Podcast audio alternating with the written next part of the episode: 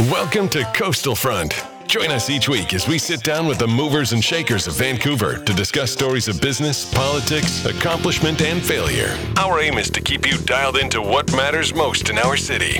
Now, here's your host, Andrew Johns.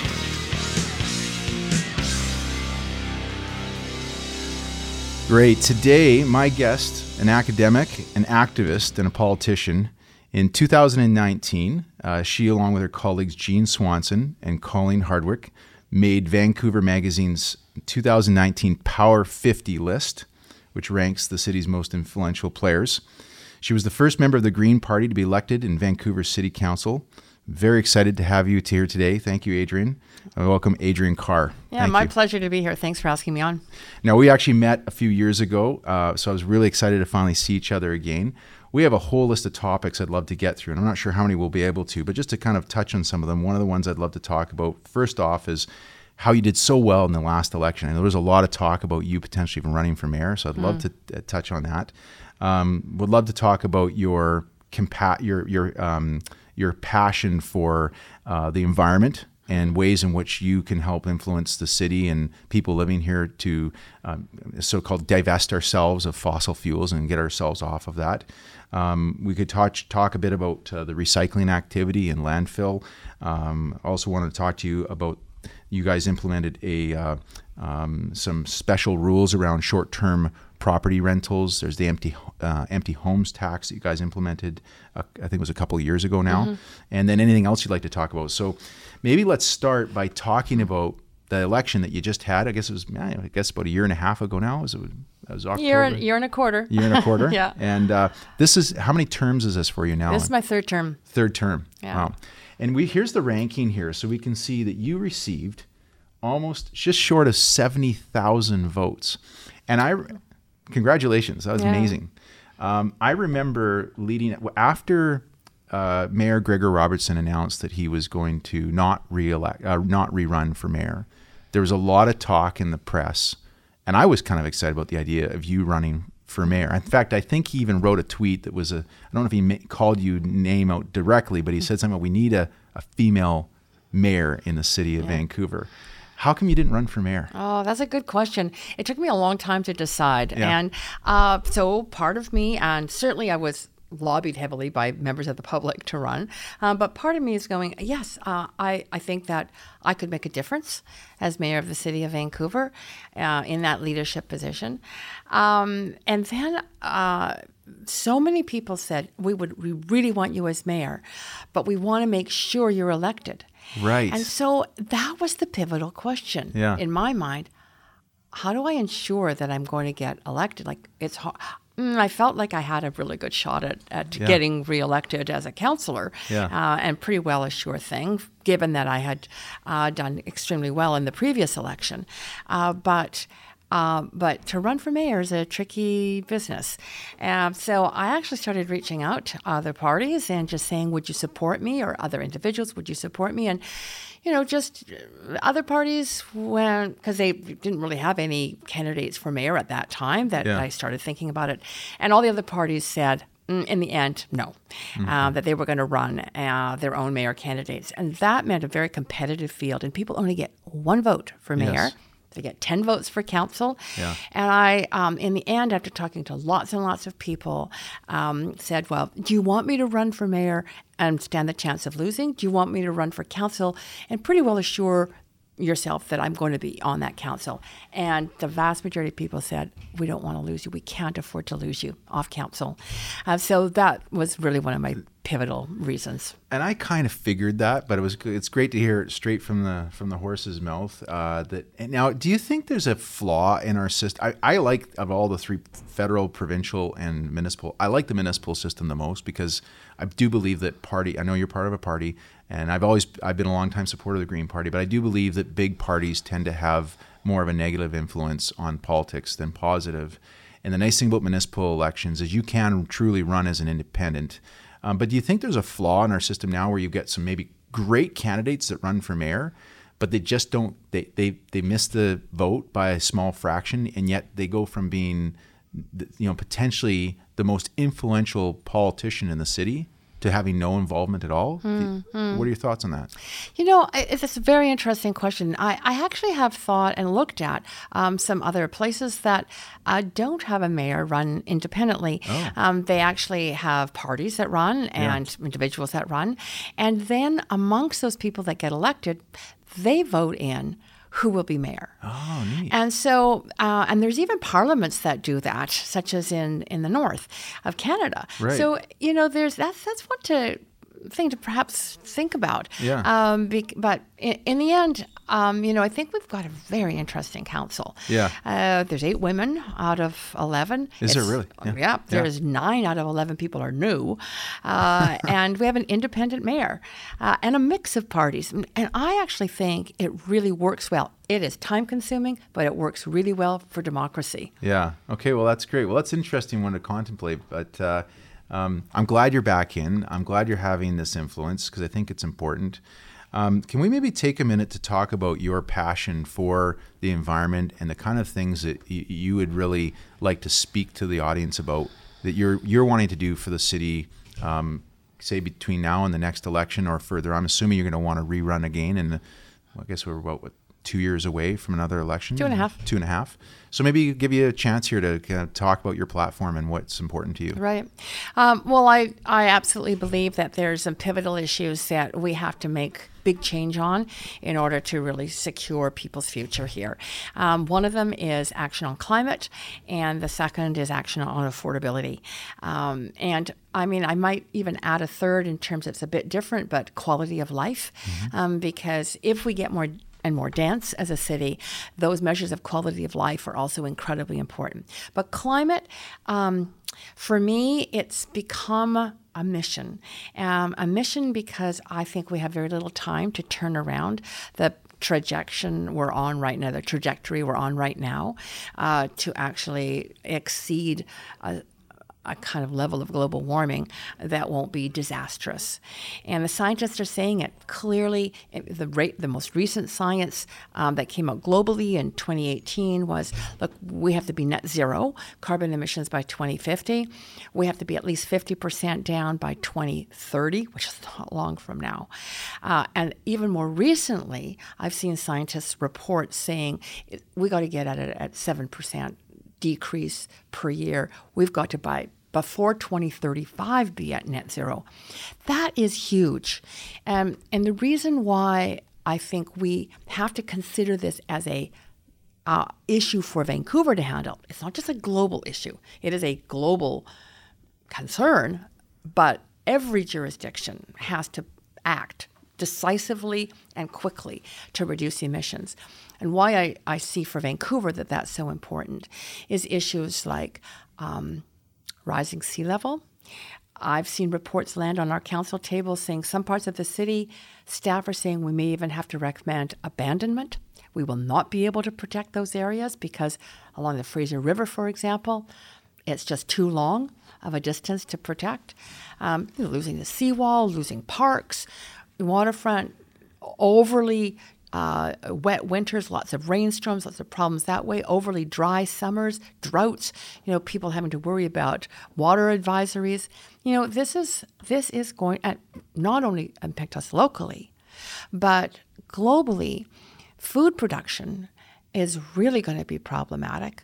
Um, I just came from a conference in Europe that I attended on behalf of Metro Van, Metro Vancouver, where I'm chair of Climate Action Committee, where they were talking about the predictions. These are these were scientists saying we are looking at predictions of of temperature rise in the it was the Eastern Mediterranean. They were looking at that would potentially be almost sixty degrees centigrade average summer temperature by twenty-one hundred. sixty degrees. Wow. People can't live in that. You can't grow food in that. No, not. We're going to have hundreds of millions of environmental refugees, climate refugees, and we are going to need to grow our own food far more than we are now.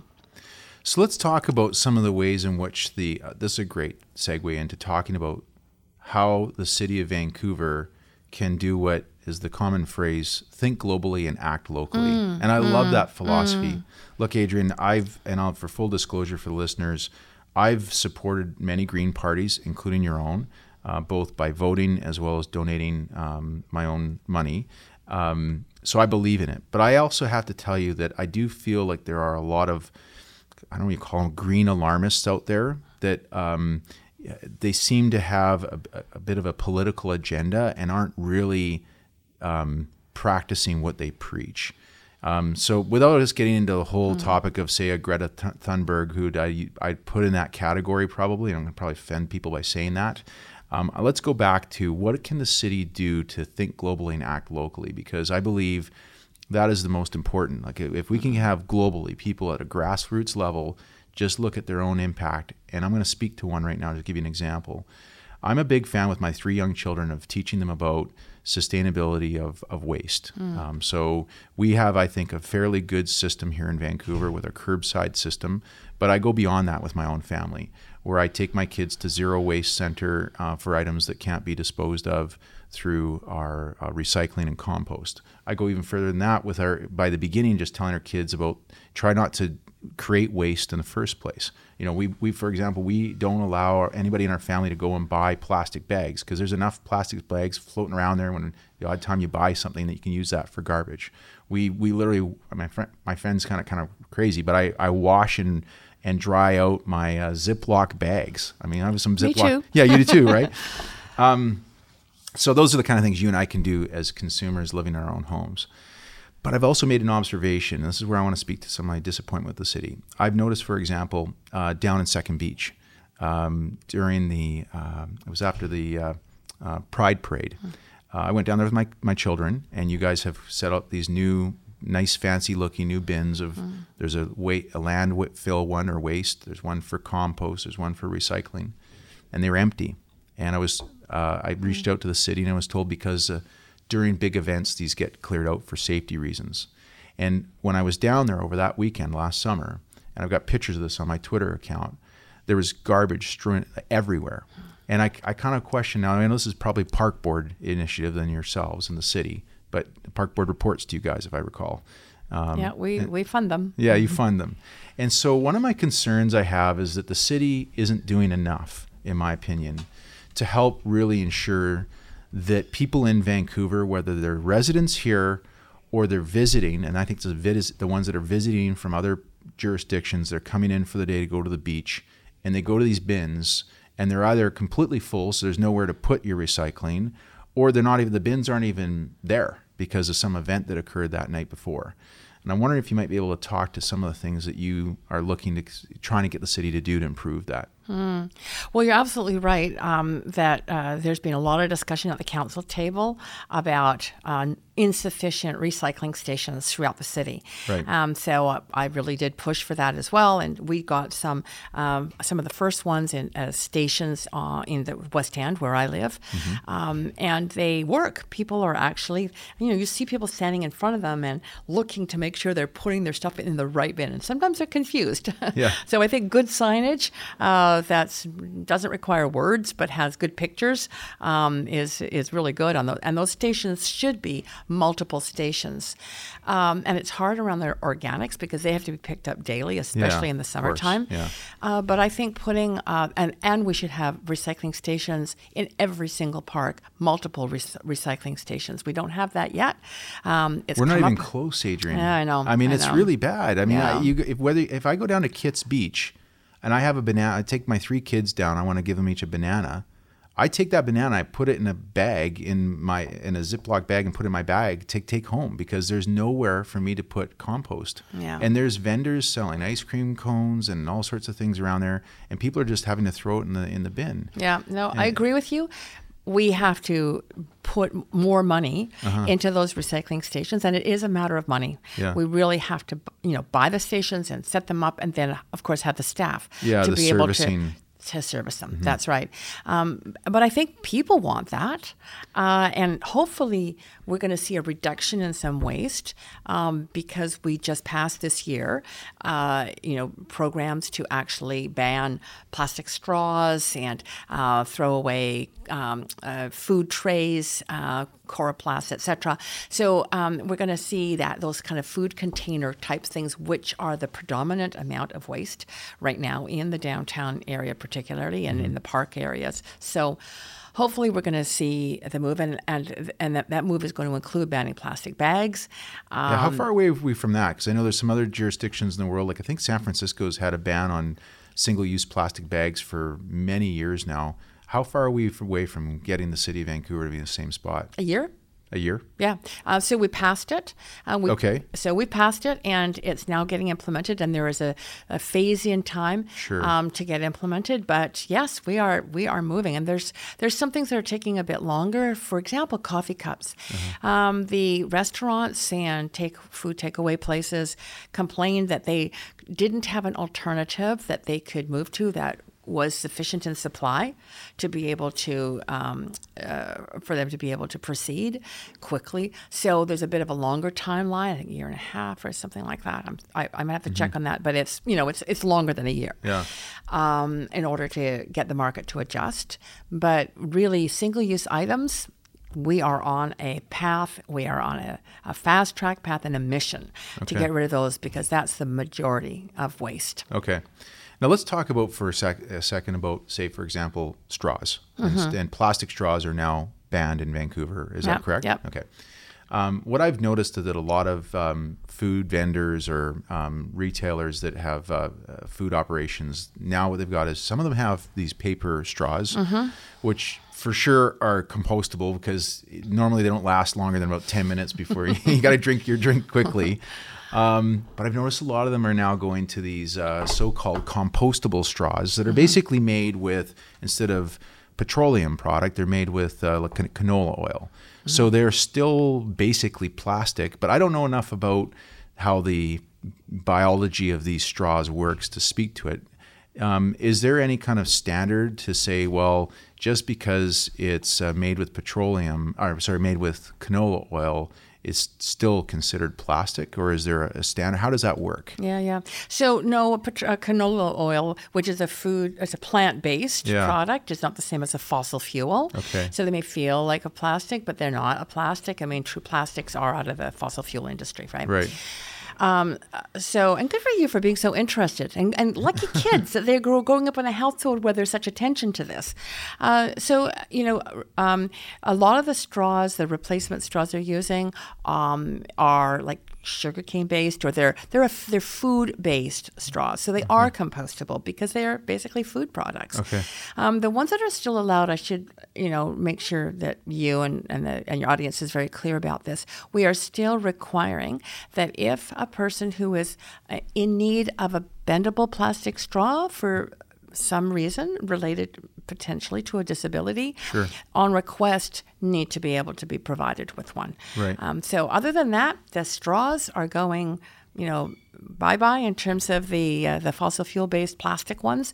Um, and some, you'll see some in some stores that are actually, yes, compostable. But I do want to add, you've raised a good point. So many people see things saying compostable, compostable tray, yeah, compostable yeah. this. And they are actually not very good. I mean, they might compost, but they take a really long time.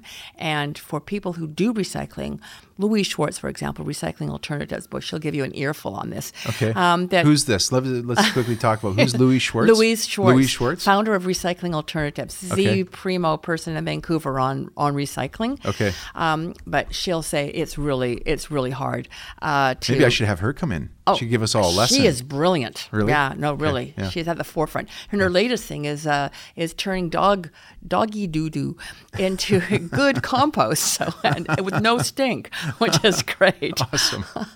Anyway, um, uh, you know, there's a there's a lot of labeling yeah. that makes you think it's actually recyclable when it really isn't. It, yeah. it it takes way too long to break down. Yeah. It seems to me the big challenges that you face as a influential politician who's big on the environment, obviously with the Green Party tag on your name, mm. um, is is building the infrastructure, which takes time and mm. cost, and there's not just the bins, but having services, and then there's the education side mm. of it. It seems to me I don't know your thoughts, but it seems to me like there's a lot of really educated people in Vancouver. It's more, I, is is the bottleneck more on the infrastructure and service side, or is it really uh, also a challenge of educating people? You know, I think it's infrastructure yeah. myself. Yeah. I think it's it's the money into that infrastructure, which is it's why paying taxes is so important. Yeah. I know sometimes people get bugged about that, but honestly, um, about fifty percent of our budget is in engineering, um, and it's in the kind of things that people really want to make sure. fifty percent of the entire city of Vancouver's yeah, yeah, budget is yeah, engineering? Yeah, that's right. That's amazing. Yeah. So what does engineering include? Like, oh, engineering. Over... Engineering includes everything you're talking about right now, so everything okay. to do with waste and, uh, and, and, and the landfill and the recycling and all those kinds of, and the the, the, the containers, the recycling stations, all yeah. of that, yeah. um, streets, sewers, water pipes, sidewalks, uh, street lighting, yeah. all of that is yeah. uh, is engineering. It's a, yeah. it's a that's very big. Cycling paths, redoing the bridges. Um, yeah. So no wonder. Yeah. Maybe they're big ticket items. Yeah, they are. That's a good point. And I know there's a lot of work being done on the uh, Granville Street Bridge right now. I think that's uh, for seismic. I'm not sure, but yes, the, is it? But uh, the the Burrard Street Bridge has been what looks like to be a very successful transition from a pure car, somewhat mm. pedestrian mm. bridge to now. I mean, I know this time of year when it's snowing out, you're not going to see many cyclists, and that's where all the anti-cyclists like to speak up and say, there's nobody on the roads. Mm. But I look at the summertime, and man, it's a thoroughfare of cyclists and people on walking. It's pretty cool. Yeah, yeah, yeah. And and an increasing number. So it's over ten percent yeah. now.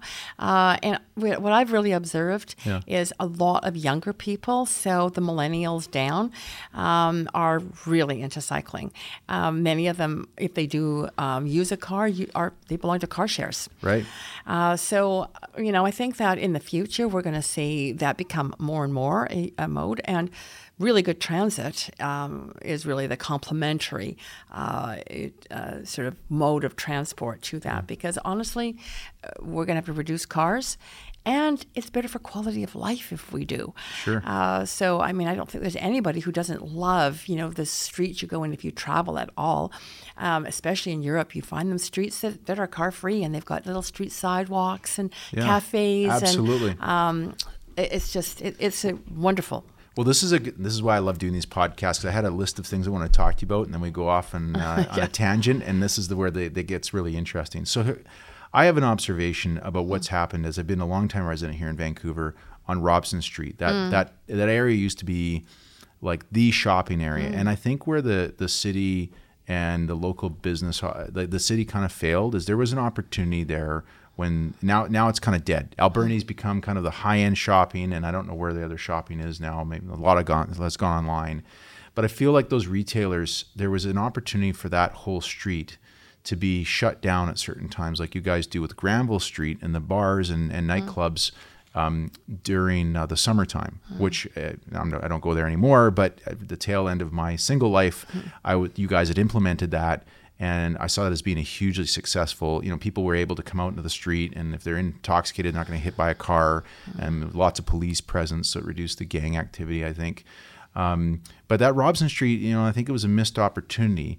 And when I look at, say, city of Calgary, ironically, one of the oil centers of our country, um, they have, and I forget what street it is, but they have a section right downtown where in the summertime, they actually shut it down from any traffic so mm-hmm. they can have those cafes open up.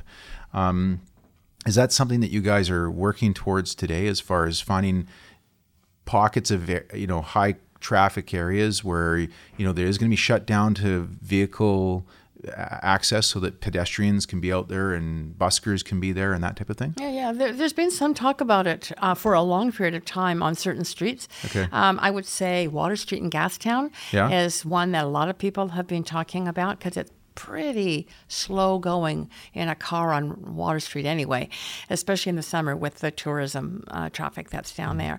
Um, Robson Street has been another one mentioned, Denman, um, parts of Davie. So, you know, people are contemplating it where you've got the kind of that those villages. Yes, the, villages the, is a good yeah. yeah that, that sense of really um, vibrant, um, you know, set, uh, kinds of stores and restaurants and cafes and bars and, you know, so So those are, yeah, I think that's entirely uh, reasonable to think about for the future. Yeah. And I hope that actually people get engaged in the plan we've got um, on on its way right now. We just mm-hmm. launched this this year, um, which is to really think about Vancouver, the Vancouver plan for what kind of city we want to be um, thirty, forty, fifty years from now. And uh, maybe people can imagine uh, fewer cars because we have excellent modes of transportation alternatives, whether it's a good, much better transit or cycling or pedestrian walkways and more compact communities with these beautiful little villages of, of sort of uh, local businesses and services. Um, where you could actually shut down some streets. It's very common in Europe. It uh, is. That's, yeah, absolutely it is. Uh, and and people love it. No one complains. I mean, if you have a car, it's really difficult to get around. But, yeah. but I think that the way forward in the future is going to be, you know, many, many fewer people owning their own vehicle and um, instead picking up a car when they need it for longer distances through a car share, yeah. uh, and otherwise getting around with other modes of transport that uh, that are actually healthy yeah. and, and keep that city livable. So do we have any, okay, here's a good example. We, I just answered my own question. I was going to say, do we have any parts of the city where Uh, we have basically either temporarily shut down because of sea, like maybe in the summertime, or permanently shut down vehicle access? And we actually do, right at the uh, right down the street here at the uh, Vancouver um, at the Vancouver Art Gallery, yep. along Rob's between Ro- on Robson Street there. Yep. You guys, it was temporary, and now it's permanent. There's yes. no cars that go between what is that Hornby and Howe. Mm-hmm. And I, in the summertime, when you walk around there, it becomes a major hub. Yeah. For people, or like again, buskers, people protesting, if they, you know, what, lots of really neat activity. Are there are there other examples that you can speak of where that's happened in the city? Well, I think the probably the biggest example is our car-free days. Okay. Uh, so there's a car-free day every year um, on Denman. Mm-hmm. There's one on Commercial Drive. Yeah. Uh, there's one on, on Main Street. Yeah. And they go for many, many blocks, and lots of restaurants along the route and other stores put out sort of sidewalk, street front, um, you know, tables, and, and, and other people come in and put up more more tables. There's lots of food available. Mm-hmm. There's little street side cafes. I mean, they're they're probably the prime example. Now they're only one day, yes, but there's lots of music mixed in, and yeah. you know, they're fun. Yeah, lots. Of, I mean, we're talking like tens of thousands of people yeah. who go down and really have a great time. But if if anything, that to me shows me the t- amount of support for this idea mm. of a more permanent car-free uh, areas. Yeah. Uh, I, I believe that one, I, I think it was Gregor Robertson who was kind of the pioneer behind the sort of temporary bike lane on Burrard Street Bridge. Yep. And it was a pilot project. I think this is, to me, I love pilot projects. That's the only way, it's a lot of times it's the only way you can get things passed mm-hmm. without, because there's always the uh, opposing side. Yeah. So what would it take for, say, the city of Vancouver to go back to that? And I, I don't know anybody on that runs a business on Robson Street, but I just observe, like, there's that Cactus Club. They've now got, mm. they've taken out a parking, couple parking spots so they could have that patio. Yes. What about just expanding that for, like, two blocks straight and run it for a pilot for like an entire summer, say for the entire summer. It's, and what, good, it's a good thing to test with people. Yeah. I mean, our, what, what, what, what would t- something like that take? What, what What's required? You have to have the local business uh, yeah, association get involved? The, or the, the local business improvement association should uh-huh. absolutely be involved, because yeah. um, it's their stores and uh, businesses that, yeah. you know, need to be on board, or it's, you know, otherwise it'll be a big problem. Yeah. Uh, and, you know, it's, it's a good thing to actually test out with the public. So doing a, a survey of some kind would be a good idea too. But, you know, so far I think that I'm seeing a greater willingness and openness of Vancouverites to different ways of looking at streets, sure. other than just parking and movement of vehicles, yeah. to thinking about streets as places for people. Yeah. Um, as I say, like they do in Europe. Yeah. Now, we've just had finally Uber and Lyft come into, and ride sharing come into uh, the city mm. uh, with very high sort of uh, restrictions, or on the, you have to have a class four license thing is the big hurdle there. So it's very different from, yeah. say, Calgary or Toronto. Um, what are your thoughts on on this latest change, which is going to, over time, I'm sure, change the way in which our city does work? as yeah. you described. What are your thoughts? I, I have some really mixed feelings about yeah. it. Um, mixed feelings because I really appreciated that the Vancouver Taxi Association and um, really worked with the city towards some of our goals regarding accessibility, for example, having a certain percentage of their cabs being accessible and training uh, their cab drivers in how to deal with and, and work with a passenger um, who is disabled uh, safely. Uh, and also a real commitment to uh, one hundred percent of the fleet being hybrids, so reducing the footprint, the greenhouse gas emission footprint of the vehicles. And those same things aren't in place with Uber and Lyft. They're not. Okay. Uh, they're not, and that concerns me. Um, we've tried through our licensing to kind of move things in that direction, saying Uber and Lyft, you know, if you've got a license, you can use a taxi stand only if you've got a, a vehicle that is a hybrid um, or an E V. Mm-hmm. Um, so to try and, and maintain that kind of lower air emissions. Um, so these so, are these are sort of local Vancouver bylaws that you've layered on top of the regulations by the provincial government? It's part of our licensing. As part we, have, of, okay. we have a license, yeah. Okay, I see. Okay, yeah. yeah. So uh, the thing is that uh, it, I also, um, well, I know that people really were upset by not being able to get cabs as, as uh, timely as they would like. I also know as a councillor um, that the cab companies, the Vancouver Taxi Association, had applied to the provincial government starting years ago with the Liberals and then with the N D P for more licenses to be able to offer more service, and they were turned down. Mm. So it's not their fault that I there see. weren't that many taxi cabs on the road. Um, and I think there maybe was always this idea of bringing in uh, the rideshare yeah. uh, vehicle system. So we'll see how it works. Yeah. Um, I'm, I have the same concern around uh, potential for increased congestion, air emissions, not as many accessible cabs, and yeah, yeah that kind yeah. of thing. I mean, there definitely is an argument that it could actually add more vehicles to our roads yeah. as well. Um, let's maybe, I'd be curious to know, since you have such uh, somewhat uh, conflicted views or challenged views on, mm. on ride sharing with uh, Uber or Lyft, in going back to Calgary, where I was at uh, in the summertime, I saw that they have this um, Uh, kick scooters, I think they call them. They're called by a company called Mint, I think is mm-hmm. one of the main ones mm-hmm. out there. Mm-hmm. And I was down in Buenos Aires, Argentina a little mm-hmm. while ago, and they also have the same company, has Mint scooters mm-hmm. down mm-hmm. there. Is it so, Lime? Lime? Lime, that's yeah. it. I, yeah. I knew it was some uh, yeah. s- some citrus, uh, yeah. so or some some plant. So it's called Lime, mm-hmm. and it's amazing in Calgary. Now, of course, I just got to Cal- I went to Calgary a couple of weeks ago, and they're not there right now. Of course, mm. they've pulled them off the streets because it's so friggin' cold there, and nobody's yeah. going to ride yeah. one of those. But Um, these are these are electric, well, they call them kick scooters. So mm-hmm. they don't, and and um, we don't have that here in Vancouver. I know it's a lot of work to get the, what are the bikes called? The share bikes? What are yeah, those bike called? Share. Bike, yeah. bike share. Mm-hmm. Um, what are your thoughts on having an alternative to bike share, but having like a scooter? And what are the challenges there?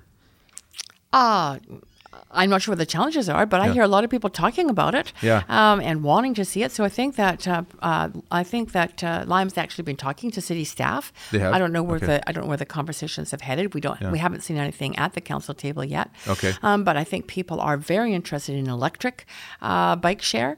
We got a lot of hills yeah. in Vancouver, yeah. Yeah. Uh, and and the, uh, st- the and the scooters, the yeah. Lime scooters. They're really popular down in Seattle. Yeah. Um, so you know there are. I think the more that we can think about sharing mm-hmm. modes of transit and travel, the better. Sure. Yeah. Now I got to think you're you're a huge fan of electric vehicles. Mm, I am. As an alternative to combustion engines.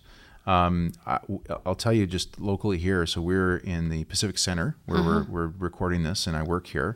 And I had my my company had bought a, um, a, a Hyundai Kona E V, mm.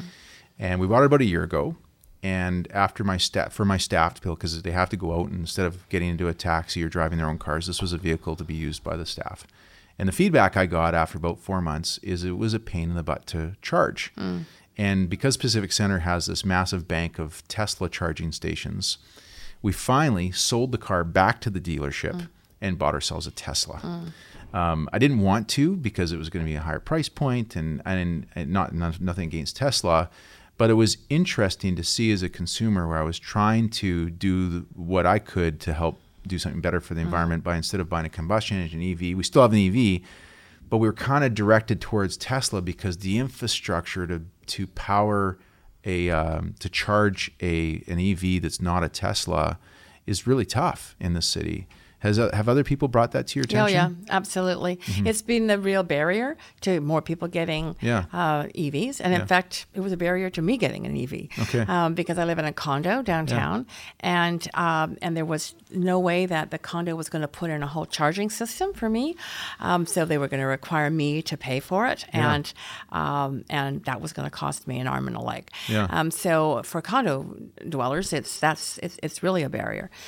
Also, I had to go with a um, a hybrid again. But yeah. anyway. So you can relate. I could totally relate. So how does this get fixed, Adriane? Oh, okay. So let me tell you about a project that I did uh, pass by council uh, that is just one part of the solution. It's just okay. one part, yeah. but it's it's it's being creative, and it's trying to think about different partnerships yeah. uh, to move it forward. So I was repo- approached by a woman um, in the film industry saying she really wanted to see the film industry get off gas and diesel engines on their offsite shooting locations. Yes. Right? Yeah.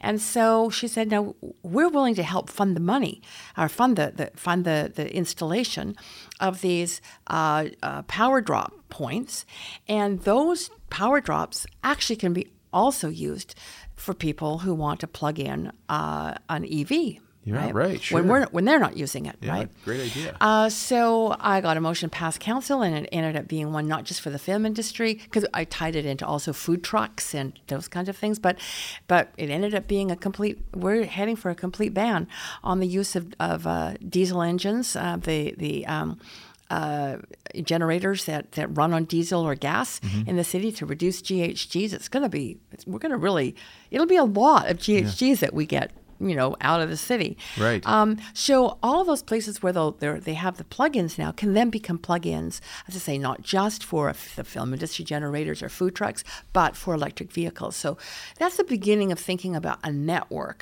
right. of actual plug-ins that are, that are throughout the city. And um, definitely our staff are knowledgeable and, and, you know, in the fact that we need a comprehensive network, because not everybody is going to be able to have access to a charging station um, because either they don't have a home where they yeah. can run a line, um, or they don't live they don't live in an apartment or a condo that has that kind of station in it to begin with. So, yeah, yeah, sure, yeah. That's, well, there's definitely a lot of work. I yeah. mean, we we live in the city of Vancouver. And we have, um, we're, we're about to buy our second E V, mm. uh, so that we'll have no more combustion engine. My wife's had a Tesla for a while. I'm going to be getting one, mm. and, uh, an E V. And the amount of work it's taking for us to get a second line dropped in our garage, I, uh-huh. it's it's a real pain, Adriane. Oh, like, interesting. I'll bring I'll bring that up with yeah. staff. Now apparently it's changed. No, not just because it's you, if it's, it, but yeah. if it's you, yeah, yeah. there must be lots of other people with yes, the problem. Yeah, because I think what happened was I, I don't think so. Uh, now I, I'm not sure if it's changed, and I don't know if this is Hydro or the City of Vancouver. But what we were told was that apparently, because we're not making an application to put a uh, carriage home in mm-hmm. the back of our, because our, our garage is it would could be theoretically a carriage home instead, right. but we had park our cars there. Yeah, yeah. And apparently we can't have a second line brought in unless it's for a carriage home. Now I think that's finally changed, but I will tell you that again, this is goes back to the infrastructure question mm-hmm, mm-hmm. of all these neat ideas. Is man, this is a lot of work, and I guess you see it all the time. But this yeah. is a lot of it's. It seems like because if we want If we want Vancouverites and Canadians to make the switch in, in their day-to-day activity, whether it's we're talking about E Vs or anything else that relates to, you know, I'll call it a carbon footprint, mm-hmm. we've got to give people an easy access to the alternatives. Because if you make it too hard, sadly, most people are not going to go for it. Yeah, uh, yeah. You know, other than the real compassionate. Yeah, you know, no, you need you need the infrastructure. I mm-hmm. agree that that, uh, that that's there, but that does bring me to another point, yeah. which is um, as we switch out of fossil fuels, hopefully very fast, and into um, other forms of energy that are renewable and sustainable and not emitting greenhouse gases, uh, the actual draw on electricity is going to be very high. And uh, it's really important that we look at generating mm-hmm. uh, renewable energy. Uh, that right now in the city, we don't do a lot of that. And um, I'm pushing very hard to see us become better at, for example, um, requiring homes to put in some solar applications. Now, not every home can do it because some homes just aren't, they don't have sunlight hitting them or they're mm-hmm. shaded or they're, yeah. you know, whatever. Um, but I really, if I, I just um, went to Berlin, as I was saying earlier, for, for a conference on, on climate um, with lots of climate scientists, but found out that in Berlin they're doing Um, an actual plan that every home, every building has to have some aspect of solar roof, or if it's just not possible because of shading, a green roof. Uh, I already passed my motion to have a green roof uh, on commercial buildings, but and multifamily dwelling, dwellings. But uh, but I, I really think that that's the way to go. I've had okay. we've, we have a place on the Sunshine Coast thirty something years ago, thirty-three years ago. We put in solar hot water, yeah. paid it off within six years in terms of reduced heating costs for the for solar hot water. It's been free solar, free hot water ever since then. Wow. Wow. Yeah.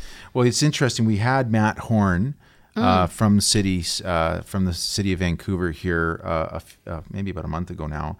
And it was interesting. What, what was the stat, uh, Ross, on how much of the city's... Um, it's ninety-seven percent, and that's from um, space and water heating. Yeah. And... Space uh, and vehicles. Yeah, it was, it, yeah. yeah. Well, spa- so we, it's space and water heating is what the is one factor, and yeah. then uh, emissions from vehicles, and those two combine for ninety-seven percent of the yeah. of the emissions. Yes, yeah. that's right. It's fifty-six percent buildings, inefficient buildings, and yeah. you know the then the big chunk, the rest of it is is um, obviously uh, vehicles. Yeah. But um, because a lot uh, of the emissions are related to people who went with gas because the cost of gas is low. Yeah. Um, the province really uh, re- and, and Fortis really supports. supported it, so yeah. um, they, they, you know, they were really compelling people, not compelling, but drawing people into switching from oil to gas, yeah. right? Which that, that was, you know, that's better. Yeah. But uh, but the point is, we have to get off gas. Yeah, yeah it's still a yeah. fossil fuel. Yeah, he talked about, for example, the um, uh, what do they call those electric heat uh, pumps? Yeah, the heat pumps. Yeah, yeah. It was a fascinating conversation yeah, with yeah. that. Adriane, let's talk a minute about property taxes. And I'm going to propose an idea. Just came up to my popped in my head here. Property taxes are completely aligned with assessed values, right? There's just a correlation. I mean, whatever your assessed value is, uh, if you if you if you have a yeah. home in Vancouver, your property tax is a percentage of that assessed value. Um, certain people will get a um, homeowner's grant mm-hmm. if I think the value of the property has to be below a million dollars and they live in the home. Maybe I'm wrong. Right? I think it can. I think it, it can be higher than that. Can be, but can anyway. be higher. I mean, yeah, yeah. I'm not yeah. one hundred percent. Maybe you can check that, Ross. The homeowner's grant uh, restrictions. Um, but one of the things that I I would think would be neat to see is that there may be some kind of offset credit, whatever you could want to call it, for a homeowner. So, for example, if I look at my home and I look at my neighbor right next to me, their home is dated. They don't care about the environment. I can mm. tell you that. There, um, there's single pane windows. There's a lot of heat leaving the home. They don't do their composting or recycling. Everything just goes mm. in the bin. Uh, meanwhile, here's my family. And we're not by the by any stretch perfectionists at this, but we're doing what we can. And um, and I, I wonder if there might be an idea of encouraging um, residents to to. There's a financial incentive in a sense for them to make their homes more eco-friendly. Hmm. And if if Matt is correct in saying that, and you're saying that fifty-six percent of our uh, of our emissions come from inefficient properties, mm-hmm. which I got to assume is the same not just for b- big old buildings, but also old homes. Totally. Um, I know B C Hydro has some programs and whatnot, but has the city have ever thought about that? Absolutely. Okay. Um, and it, and we're just in the beginning phase of this. So, um, so one thing that I'm very keen to do is to do exactly what you say. Basically, reward people for efficiency, but that means penalizing them if they're not. Right. Um, but you know, in a way, um, we've already kind of done it for Metro Vancouver. Okay. Uh, in terms of not buildings, but engines, off-road diesel engines that are used on, you know, building sites and construction sites and all that kind of stuff. And um, for because Metro Vancouver is in charge of air emissions and air quality, um, it, you know, it, that stuff is not only bad in terms of G H Gs, but really bad in terms of particulate matter and mm-hmm. breathing that stuff in yeah. um, into your lungs. So, um, so in Metro, we put a fee on uh, on an off-road diesel engine. And it was a really high fee if it was a really dirty engine. And then if you decided to switch out your engine, like fast, you got a rebate on three years of fees. Um, so there was this financial incentive to actually get off that engine. So imagine if we did the kind of same thing around homes. And and let's just take homes, not all buildings, but start with just homes. And said, all right, we need homes to be zero net energy by a certain date. So we're going to ramp up like how efficient homes have to be in terms of their heating over a period of time to get to that net zero. And there's going to be a standard for a home of a, you know, certain size or whatever. And that standard, if you have emissions, G H Gs, from your operations, from because you you know you use gas or oil or whatever, that's higher than that, you're going to pay a fee. Mm. Um, and that fee's going to go to a pot of money. And when you decide that you don't really want to pay that fee anymore, and you said you want to retrofit and put in a heat pump or put in some solar hot water, you got to apply for a grant to get some of that money back oh, wow. that you paid out to do the retrofit. Genius. Now, don't you think that's a good idea? That's a great idea. Yeah. I love that. Okay. Yeah. So it's called benchmarking. Benchmarking okay. buildings yeah. um, by how much G H Gs they really should be uh, emitting, no more than. And so we need the data to do that, but it's already a conversation that is starting to happen. Okay. Now, when we look at our power consumption at as, as a residential home here in Vancouver, um, to get heat, to get hot water, mm. to keep your home functioning, you have really three sources of energy. You have electricity, you have oil, I, I guess. Mm. I don't do people still have oil? There's still some. There's still but some they're out not, there. Not very much. I guess it, there's probably as common as a wood burning fireplace too. Yeah. Those aren't very common. no, they're, either. they're yeah. going down. Yeah. The, yeah. Uh, so you basically you come down to to natural gas mm-hmm. or, or electricity or combination right. of the two. Um, is there a challenge that you face at City Council where you've got, I think it's Fortis B C who's who oversees the gas system here in yep. the province, who obviously have a lot of big, deep pockets and they're very influential politically. Um, and it would be, you know, obviously not in their favor to have you out there promoting that Vancouverites stop burning gasoline for their fireplaces and switch to something that looks nice but is actually generated by electricity, because um, I'm assuming anything that is electric electricity generating is got virtually zero emissions because yeah. it's coming from our hydro. ninety-six percent comes from hydro. That's right. Yeah, yeah.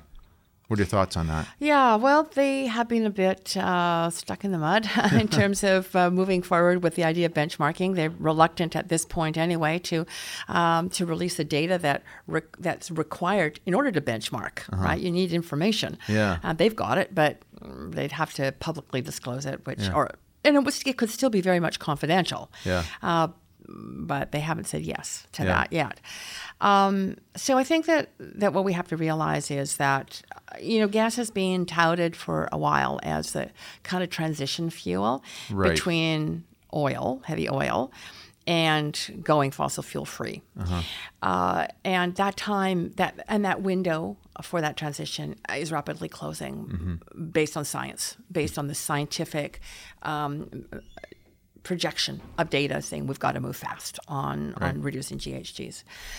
Um, so really what we need uh, Fortis to do is to get with it. And number one, they're not going to go out of business in the sense that there's renewable gas. And a lot of people will still be able to, for example, keep their systems in place and, and have a gas stove, but it'll be yeah. renewable. So Yeah, for Matt exa- Horne had talked about this actually, about the, uh, I never heard of renewable diesel, for example. Yeah, yeah. Yeah. yeah, so absolutely. Well, actually, I was, I was talking about uh, Louise Schwartz and Recycling Alternatives. Yeah. Like, she actually has produced that uh, stuff. And, you know, it, it, it's like you have to compost yeah. waste and then you, you can get to it. But the point is, and plastics, I guess. Mm-hmm. But anyway, the point is on our landfill, we've been capturing the methane.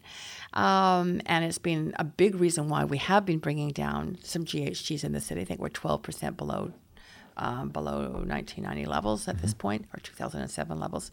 Anyway, so uh, that would be available for people, but it's not going to heat your hot water. Mm-hmm. It will be available for the high-end uses. Lots of people like to cook with gas, for example. They just like the way it, you know, food handles. It is nice. I admit I've got it. We've got both on our house, but yeah. Yeah. yeah okay. Yeah. So so it's used in that in that way. But for hot water, as I say, I. I big believer in any place I can to switch to doing some solar hot water. Right. It's a direct heating by the sun. Even in the winter, it can preheat yeah. your water. So the electricity needed to bring it up beyond that is very little.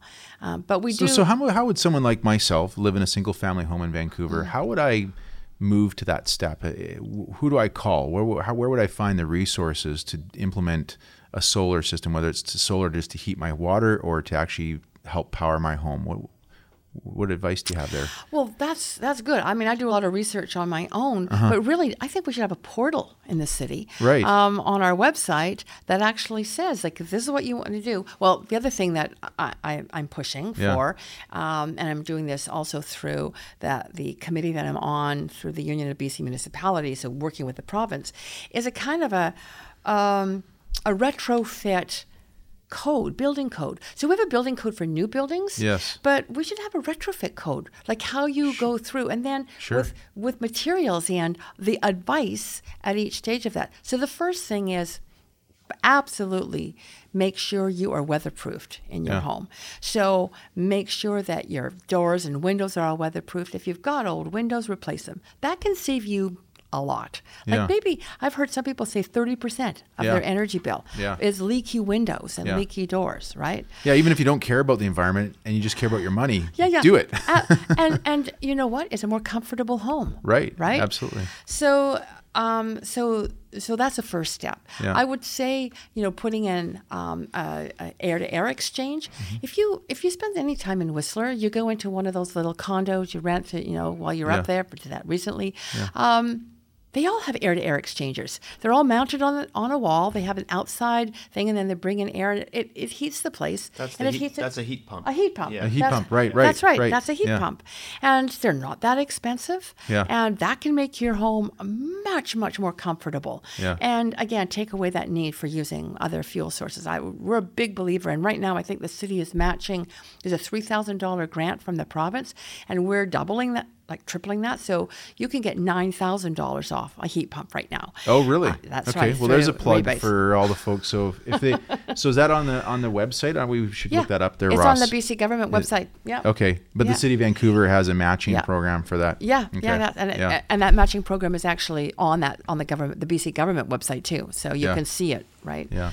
So anyway, so there's that, and then as I say, um, install solar uh, a, a solar hot, hot water tank, yeah. and you really because one of the biggest costs in your energy bill per month is actually heating your water if you do it by electricity. Yeah. Um, so yeah.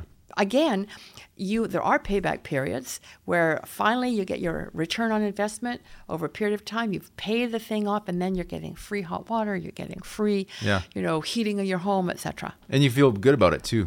Yeah. yeah, and it's more comfortable. And and by the way, heat pumps or air-to-air exchanges, same thing, um, filter the air. So they actually filter out the smoke if it happens to be a smoky summer from wildfires in the interior. Right. So, and, it, and Matt also pointed out that it actually can work as an air conditioning system in the summertime as well. And they do. That's yeah. right. Yeah, very, very interesting. Well, let's take a moment because I know we don't have a ton of time left here, Ross, uh, but I'd love to get into, if you don't mind, Adriane, just a couple more things here. Sure. I'd love to ta- take a minute to talk about um, the short-term rental property mm. model that you guys have implemented. Um, so just to be clear for listeners to this, up until I think it was about two years ago when this got implemented, mm. basically anybody could convert their condo or house into an Airbnb effectively. That was the main provider, is Airbnb. And then the city passed this legislation and this regulation where now the only people that can offer Airbnb are individuals that are renting out their own principal residence. Correct. So you couldn't go out and buy a condo in uh, Gastown or in Cole Harbour and then turn around and just make it a permanent Airbnb. And there's other municipalities in B C that are looking at doing this, but City of Vancouver, I think, led the led the case in this. And actually, in fact, I think this is also what helped the B C government build their cases to having their own empty homes tax yeah, yeah. Uh, or that that it's along those lines. Um, my observation is this. We I know a lot of corporate people who come into Vancouver regularly for business, and they, they didn't know why, but they're like about two years ago, all of a sudden they noticed that the, the the cost of a hotel room skyrocketed. And in my view, it's because there is this uh, compression of supply of places to stay, especially if someone wanted to stay here for a week, because they can no, because the number of uh, Airbnb units drops significantly. And what I'm curious about from an economics perspective is, instead of banning it outright, which effectively you've done, I mean, you basically said to anybody that doesn't live in the apartment, they can't rent it out, is just have some very high tax. So at least the city could still generate revenue from it to then put back into affordable housing. I'm not sure if uh, you've thought about that or not, but and, I, and look, I have no, I have no vested interest. I'm not in the Airbnb business. I don't have a place, or I wasn't affected by this. But I just thought it was interesting that the city went from all to nothing, in a sense. And I wonder yeah. if you're having thoughts. So we did two things. Okay. Um, one thing was we did bring in an empty home tax, and that was before the province yes. did that f- foreign ownership tax yeah. thing. Yeah. So we did an empty home tax, and the, the reason why we did both of these things mm-hmm. is because of the incredible short supply of rental compared to the demand for rental okay. in the city.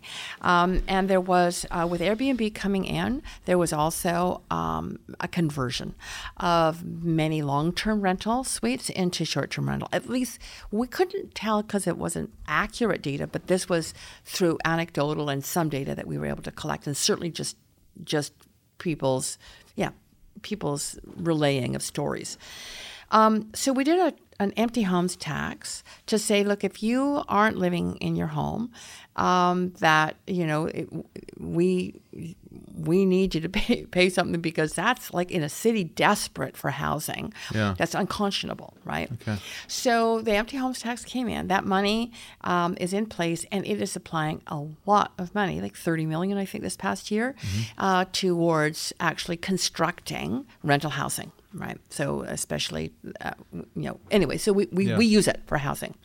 On the Airbnb side. And is there a direct correlation, Adriane? Like, is there any kind of commitment by the city that every single dollar that comes in from the empty homes tax goes back into paying specifically for affordable homes, uh, affordable housing, rental stock, that type of thing? Yep. The, the first thing it's done is pay for just the system to be set up and the monitoring of the system. Yeah. And, and how much does that cost per year, roughly? Um, gee, I don't know. That's yeah. that's okay. a good question. It was big to begin with, yeah. but because it was setting up the system, but yeah. I think it's less now.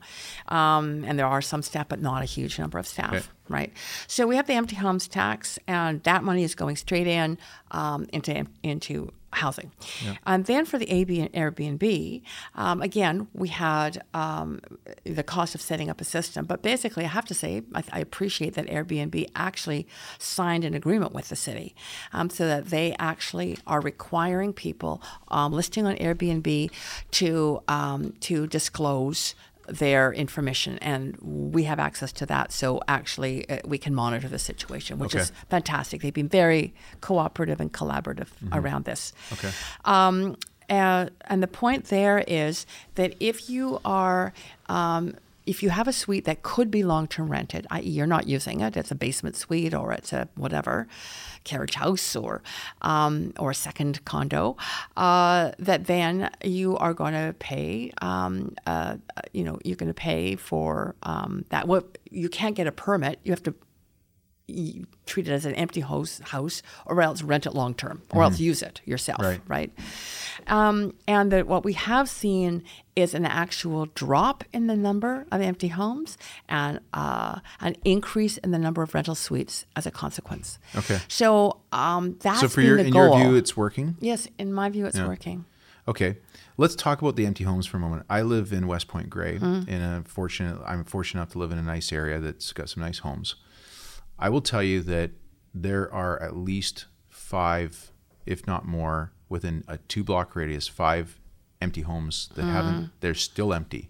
They were mm. empty five years ago, they're empty today. Mm. And I think the the rule uh, rules about paying this tax are that you have to be occupying the property for, I think, is at least... Six months, yeah. Si- oh, six months. Is that that much? Uh, yeah. Yeah, okay. Maybe I was thinking about the B C one, which I think is less onerous, but... Uh, But in any event, these houses, I can guarantee you, are not being occupied for six months. Mm-hmm. And I really question, but there are there are people who come and go that turn the lights on, you know, take out the garbage, mm. if there's really any garbage, mm-hmm. there's not any garbage. And they, and they and make, make it appear as though it's being occupied. Mm-hmm. So I feel like these are people who are just skirting the system. Mm. Um, I think there are people who... probably brought their, many of them are from, uh, I just know some of them are from foreign jurisdictions who probably, maybe they laundered their money through a casino in the first place. So breaking this rule is a small fraction infraction compared to what they already did to get their money in the country in the first place. And my concern is, Adriane, is there's no whistleblower program at the city of Vancouver. I don't want to be that snitchy uh, resident, but at the same time, I don't mind being, because these people, in my view, aren't being genuine or honest with what they're doing. And these are homes that are literally not being occupied, or if they're being occupied, they come in for the summer for a month, uh, you know, have a nice time when the weather's nice in Vancouver, and then off they go to the other parts of the world that they live in. Mm. And I just wonder, what is the city doing to address this kind of thing? Because I think it's a real problem, to be honest with you. We do have a whistleblower program. You do have a whistleblower program? We do. We oh, do. wow. Okay, because so, uh, I looked for one. I couldn't find it. Yeah, but. we do. And okay. people do call and um, and provide information, and we check it out, and yeah. that has that has helped. It has. Yeah. So you have auditors on staff who will go out and check out a case that they get information on? We, that's right. And Okay. Okay. Yeah. So where do I find about the whistleblower program? Oh, well, gee, if you, I, I'm yeah. sure it's on, it's on the, the website. website. Yeah. Okay. But I will check when I go back to the office to make sure. Yeah. Do you think this is a problem in our in our city? I think there has been some of that, and I think that yeah. there's probably less. I think we're seeing more and more compliance as we go along. Yeah. Um, so, I, you know, and as I say, it's a good yeah. source of income to the city for a needed yeah. end goal of, of addressing the housing affordability crisis. Yeah. Uh, as I touched on this topic of uh, the casinos and money laundering, are there any other concerns that you have around this? I mean, Vancouver's a hub for a lot of financial activity. Um, we have a casino, I think. Um, mm. Yeah, um, we do. Yeah. Do, do you have Do you have any concerns over that as a city councillor? Yeah, I do. Yeah, I do. Well, you know what I've. Well, the thing is, we're such a desirable city, mm-hmm. and we're such a safe city, um, a safe city for people to invest, and we've got really great quality of life here. So um, people who are worried about where they may currently live and their security there, uh, look to places like Vancouver where they can invest. But as long as you have investors actually playing in the housing market, your housing prices are going to go up. Right. Um, moreover, those who build housing are building to that market. So you hear all the time about builders who have constructed condos who advertise solely in in China, yeah, for sure. example. Yeah. And, um, and you know, it, we've had investors actually from the beginning, probably, of Vancouver's history, uh, first from Eastern Canada, from Great Britain, United States. I mean, we've always had some people investing here, and it's been a modest amount. We've seen, ever since I think the real fear over the turnover of Hong Kong, yeah. um, or the, the, the fate of Hong Kong, that sure. was a tipping yeah. point. And then that was coupled with, you know, uh, Expo uh, um, Expo uh, eighty-six, mm-hmm. and I kind of like this this open. The doors were opened to investing in B C and, and housing in B C um, as a kind of. Uh, Yeah, it's an offer from, mm-hmm. from the provincial government at that mm-hmm. time and from the local government. Uh, so I think that, that there was a tipping point then um, as well. And we've seen more and more investment. And it's proceeded because I think some places around the world are getting riskier and riskier. Yeah. Quality of life is a problem in many places. So... Um, So we have a housing market that has catered in part, not wholly, but in part, to just those who have money who want to invest for security reasons. Right. And that has, I, fe- I felt, been the biggest problem, mm-hmm. uh, which is why I think the empty homes tax is appropriate. Okay. Um, because w- what it's aimed at are people who are just treating Vancouver real estate as a safe investment yeah. uh, for the piles of money that they've yeah. got. A place to harbor their cash. That's right. And yeah. meanwhile, meanwhile, it's driving up the land prices, which is driving up people's taxes, mm-hmm. right? Um, I mean, I know a lot of people think it's great to have the house, my house value that I bought for, you know, one hundred fifty thousand dollars now worth three million dollars. Uh, but on the other hand, it's really sad when their kids can't afford to stay in the city. Absolutely. Their kids and their grandkids. There are, are no kids in my neighborhood. Yeah, they they and schools are shutting down in your neighborhood, yeah, right? Yeah. yeah. Uh, so uh, it's really it, it, you know, we have to reverse that, and I think those measures, the empty homes tax and the you know, and the issues around, well, not so much Airbnb, it's really the empty homes tax yeah. that is really yes. yeah. driving at that problem. Yeah. Yeah. Great. well, I think he's make, you guys are making some good progress. Mm. And uh, to wrap this up, you've been a long-time resident of Vancouver. I'm mm. curious to hear about some things that you get super excited about through the course of the year in Vancouver, whether there's big events that you like to take part in, or maybe there's certain neighborhoods that you, you know, if someone's listening to this and they maybe, they kind of live and work in, you mentioned Commercial Drive, and they never really go down to the West End. You mm. live in the West End, or maybe, you know, somebody that's out at U B C and they never go over to Kitsilano. So being a, such a long-time resident of Vancouver, and obviously as a politician having to canvass the, is there any particular neighborhoods that you, you really think are kind of a, a, a hidden secret that people should go check out? Oh. Or are there any, are there any kind of events in the course of a year that you really enjoy? Like I know for like Greek Days and uh, Kitsilano is really, really big. Um, mm. Is there any kind of events that you get super excited about mm. uh, wow. through the course of the year? Okay, well, places. I, I've always been in love with Stanley Park. Yeah. As a little kid, so I, I when I was born in Vancouver, yeah. uh, we lived in East Van, but my mom would take us down um, by bus, and then and then they go to fifty-six Chevy down to Stanley Park to Second Beach, and Second Beach became my second home. Like yeah. I was down there all the time, and even as a teenager, I'd go down with my friends and hang out. So I have a real, uh, a very, very long-term, strong connection to Stanley Park. Now my husband and I live uh, by by Stanley Park, and we commonly take walks through the rhododendrons. We're new grandparents, first first grandchild. Oh, right. Congratulations. Yep. yep. Oh, how long ago? He's an absolutely sweet, sweetheart. Well, uh, twenty months. twenty months. Yeah. Okay, great. So yeah. uh, so we've taken him around Stanley Park and through the rhodo gardens and yeah. uh, to the beaches. And, and that's so, I have a very strong affinity. But we're also members of the U B C Botanical Garden, okay. uh, Van Dusen Gardens, yeah. and um, Mac- and Blodell Conservatory. So, yeah. you know, I guess we really love gardens and the yeah. outdoors, so we, I spent a lot of time in there. In terms of festivals, well, because I've been in politics a long time, I mean, you must know them federally, all, right?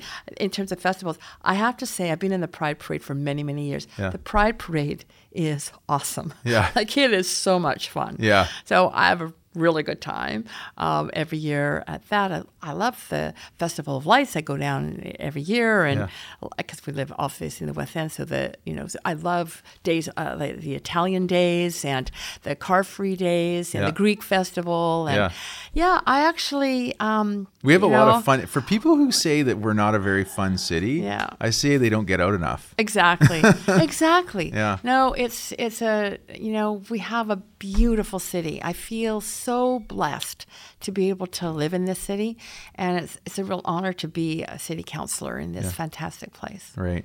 Well, Adriane Carr, it's been a pleasure having you here today. I'm glad we got to get a chance to connect again. I think you're doing a great job for the city. So best of luck with uh, all your initiatives. Yeah. And I hope that you'll be rerunning again in uh, two and a half years. And yeah. in between now and then, enjoy it, and, and good luck with everything. Get a lot of work done. Right? Yes, exactly. Please keep going. Yeah, okay. Thanks Adriane a lot. Adriane Carr, thank you very much. Thanks. Appreciate it. My pleasure. That's great. Yeah.